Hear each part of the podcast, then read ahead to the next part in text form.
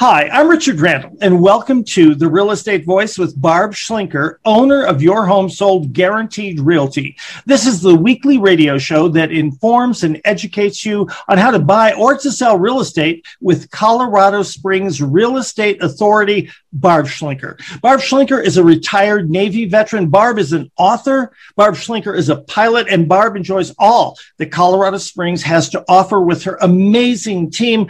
Barb, always great to be talking with you. And it's been 15 months since COVID caused a government imposed shutdown of many businesses. Many people lost jobs, and the government mandated that landlords could not evict the tenants who failed to pay rent. What's the very latest on this eviction moratorium? Well, it's different state to state. So, our governor basically has halted residential evictions. Well, this kind of started back last summer, right?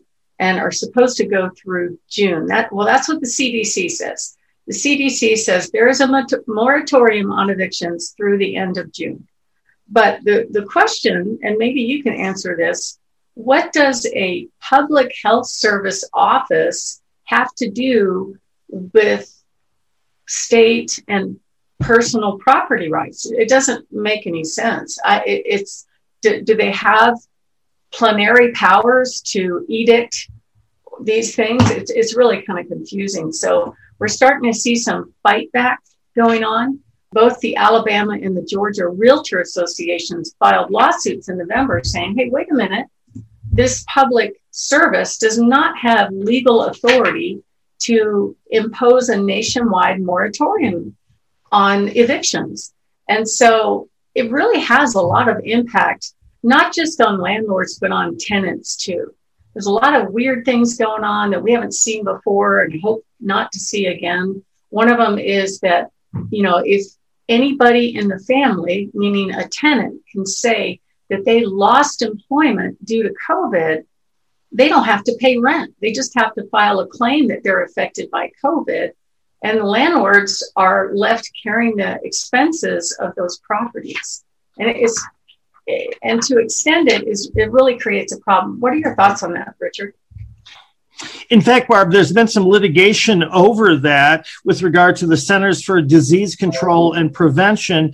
Uh, the government is saying, or at least one aspect of the government, the Department of Justice is saying that the CDC actually went beyond their powers when they imposed this moratorium, that they actually didn't have the ability to do that. So it's up in limbo. The court that ruled that they didn't have the ability to do that has stayed the entire issue so that there can be an appeal and they try to sort all of this out. But it, it ends up, I think, just being very confusing and being a mess for a lot of the people, even for the, the landlords and the tenants themselves, trying to figure out exactly what the situation is. Right. And so, how it affects us here in the state of Colorado is the governor basically said that landlords cannot charge late fees to tenants that can't pay because of being impacted by COVID. But the reading that I did online indicated from legal sites that the governor made it very clear that the federal eviction ban applies in Colorado. Now, when I read that document, I didn't quite understand what it was trying to say, but if a lawyer says that, I, I believe that could be true. So, how does a renter qualify for this quote assistance? And, and is it really assistance? Because basically, it means that they cannot, they don't have to pay rent, which if I didn't have to pay my mortgage for a year and a half, that would be awesome. I would, there'd be a lot of cool things I could buy with that money. And the problem is getting them back into the routine. Do they have to pay it back? Are they going to get caught up?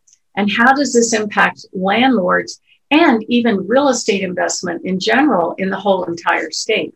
Now, there are some landlords that are getting this emergency rental assistance money, but I talked to one that I know that's experiencing this, and it took them more than a year to get any funds uh, after they applied. So it really creates a problem for landlords because they're going to have to pay the housing expense until their tenants can pay.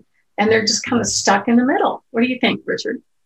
I think it is an absolute mess. And, and, you know, a lot of this just comes down to whether you are the landlord or you're the tenant. If you're somebody who's renting, yes, you're right, Barb. It's a golden opportunity to not have to uh, pay rent for this entire period, not have to worry about being evicted. And, you know, you're probably getting money from the government on the other unemployment assistance, et cetera.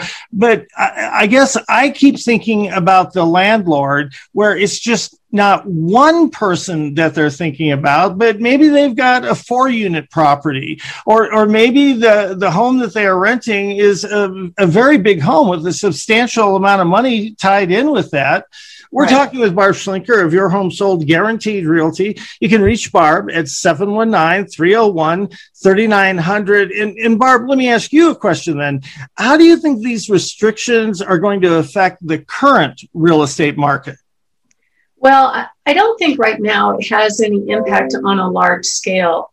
The research that I did indicated that there were uh, as many as 200,000 people that are not paying in the state of Colorado. That's a big number when you put it in perspective. I mean, how big is Denver? What, two to three million? We're pushing a million. That's still a lot of people not performing in whatever property that they're renting. But what's happening in this real estate market is quite the opposite. Opposite. It's it's very inflationary. We have a huge issue with supply, meaning a lack of supply and huge demand. So available homes are fewer and far between, down by one third of what they were a year ago. Buyers, in most cases, all the way up to a million, sometimes over, are having to compete for homes so, how that affects the whole rental market actually is what I'm seeing when I look at rental listings and what they're renting for is the rental rates are increasing substantially. The other thing that's going on is that in homes that are under the average price point, which right now is all the way up to 481,000, people can buy a home for a lower payment than they would have if they rented. So it makes sense to buy, but we have low supply and high demand. And then I'm wondering about the job market. You know, do we have a weak job market? When I researched the statistics on this, it was really kind of surprising to me. It said that you know our unemployment is just a little bit higher than the national average, slightly above six percent. But I can tell you, I'm advertising a couple of jobs out there right now, and I was a little surprised. I, I normally would get probably 50 to 100 applicants, I'm getting a third of that. And the ones that I am interviewing that are quality people are deciding to pick and choose on what jobs that they pick before making a commitment.